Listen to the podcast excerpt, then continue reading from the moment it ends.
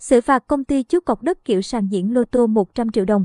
Công ty này bị xử phạt 100 triệu đồng vì mở hội chú cọc kiểu sàn diễn lô tô.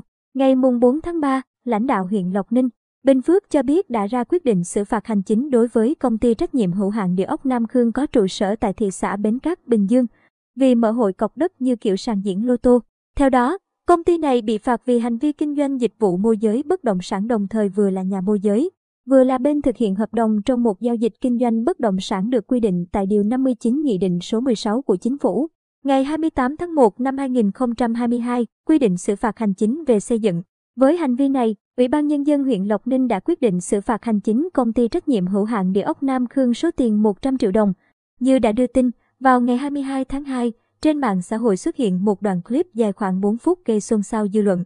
Theo đó, công ty này cho dựng rạp để cho nhân viên chốt cọc đất nền tại một khu đất trống thuộc xã Lộc Khánh, huyện Lộc Ninh, Bình Phước. Trong clip, khung cảnh nhốn nháo, la hét, giành giật của các co đất dẫn khách hàng, chốt cọc kiểu như chơi lô tô trúng thưởng.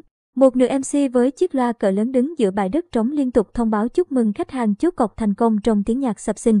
Các co đất thì chạy lăng xăng, la hét thông báo là đã chốt cọc thành công.